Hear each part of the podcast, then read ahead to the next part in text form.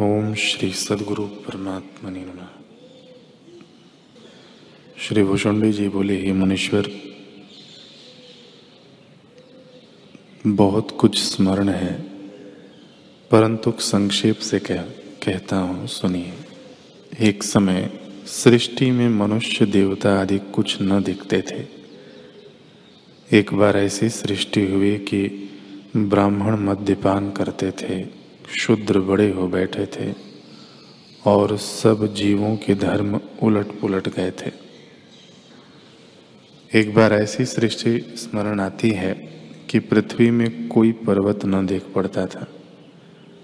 एक बार ऐसी सृष्टि उत्पन्न हुई कि सूर्य, चंद्रमा, नक्षत्र, लोकपाल आदि कोई न उपजा। एक सृष्टि ऐसी हुई कि सभी उपजे।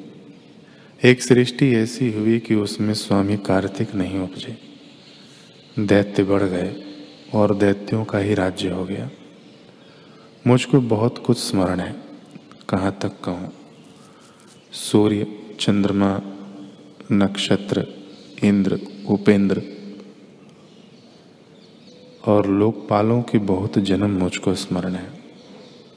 जब हिरण्याक्ष को, जो वेदों को चुरा ले आया था हरि ने मारा था, वह भी स्मरण है, और क्षीर समुद्र मथना भी स्मरण है।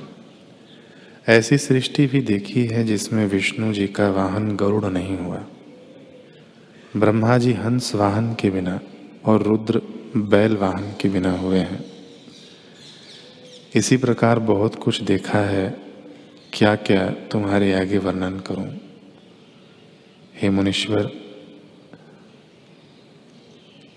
जब फिर सृष्टि उत्पन्न हुई, तब तुम भरद्वाज, पुलस्त, नारद, इंद्र, मरीचि, उदालक, क्रतु, भृगु, अंगीरा, सनत कुमार, भार्गवेश आदि उपजे। तुम ब्रह्मा के पुत्र हो और तुम्हारे आठ जन्म मुझको स्मरण है।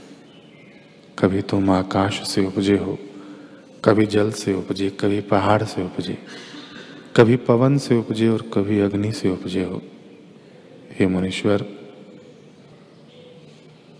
मंदराचल पर्वत को क्षीर समुद्र में डालकर जब देवता और दैत्य मथने लगे और उसमें क्षोभ हुआ कि मंदराचल नीचे चला जाता है, तब विष्णु जी ने कश्यप रूप धारण कर पर्वत को रोका और सागर से अमृत निकाला था।